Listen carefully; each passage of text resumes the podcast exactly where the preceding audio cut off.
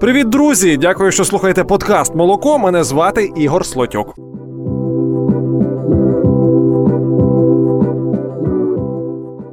Перед тим як почати, хочу сказати вам таке: відтепер в подкасту Молоко є Фейсбук-сторінка. Вона так і називається українською подкаст Молоко. Шукайте і підписуйтеся, будемо на зв'язку. Станом на зараз 91% прослуховувані роликів відбувається з території України. Решта це слухачі з В'єтнаму, Перу, Швейцарії, Польщі, Білорусі, Росії, Ірландії та Ізраїлю. В Україні подкаст Молоко слухають у Львівській області, в Києві, Дніпрі, в Івано-Франківській області, Донецькій, Харківській, Тернопільській, Чернівецькій. Рівненський, Волинський, Сумський, Одеський, Вінницький. Дякую. Нехай вам буде затишно і комфортно, де би ви не слухали мої сюжети. Сподіваюся, що географія слухачів розширюватиметься і надалі. А тепер до нинішнього випуску.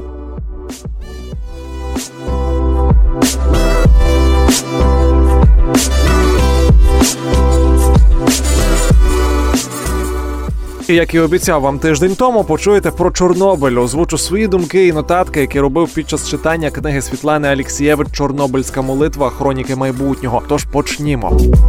У неділю 34-та річниця з часу аварії на Чорнобильській атомній станції.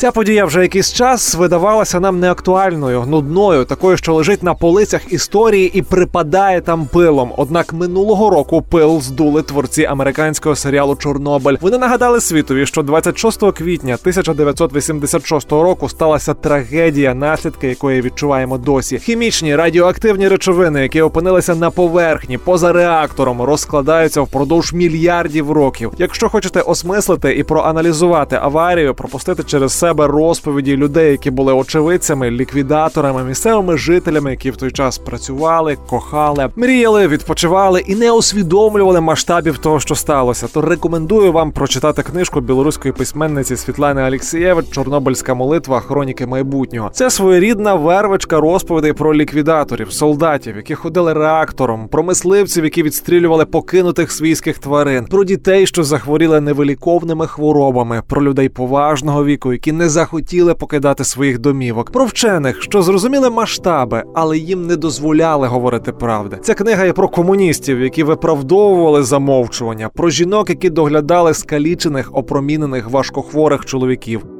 Книга розчулює і зворушує, бо вона не є вигадкою. Вона це свідчення тих, хто пережив аварію, хто її бачив, хто найбільше відчув наслідки. Під час читання робив в блокноті помітки, записував думки на знак пам'яті і шани тим, чиє життя забрав Чорнобиль та тих, кого скалічив фізично і душевно. Зараз вам ці нотатки прочитаю.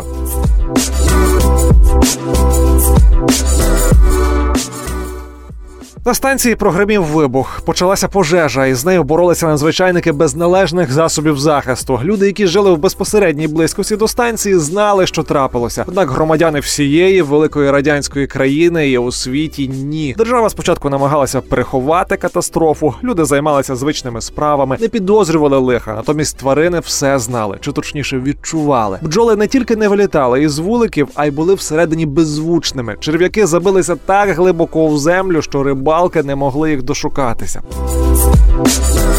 Жінки виявилися стійкішими до дії маленьких невидимих людському окові радіоактивних частинок. Чоловіків гинуло більше. Хтось покинув зону відчуження добровільно, когось виселили силою, не дозволяли брати речей, тварин. Порожні села патрулювали солдати. Вони знищували худобу, птицю, котів, собак. Тим, хто працював у Чорнобильській зоні, після аварії держава забезпечувала пристойні виплати, пільги. Їх називали героями, вручали грамоти, медалі, значки. Але ці хлопці і дівчата втратили набагато набагато більше спокій, здоров'я, життя.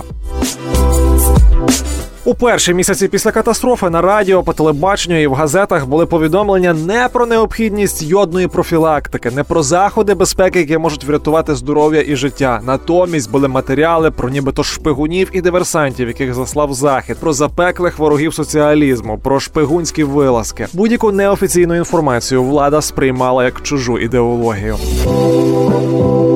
У Чорнобильській зоні активно працювали мародери, вивозили все, що тільки вдавалося. Міліція і армія не могли стримати цього процесу. Люди цупили телевізори, одяг і навіть ложки та виделки. Продавали все це у різних куточках країни. Заражені речі становили смертельну небезпеку для їхніх нових власників, але мародерів це не цікавило. Після аварії в довколишніх лісах і у полях рясно вродили гриби та ягоди. Були такі місцеві, які їх не їли, але охоче збирали, сушили і продавали на ринках у великих містах лісах. Такий промисел зберігся до наших днів. Кілька років тому читав повідомлення від поліції про те, що накрили ділків, які вирубували в зоні відчуження дерева, різали, кололи їх, фасували в сітки і продавали по всій Україні. Також нещодавно слідчі порушили справу проти браконьєрів, які в промислових масштабах виловлювали в зоні рибу, готували, коптили її і доставляли на прилавки.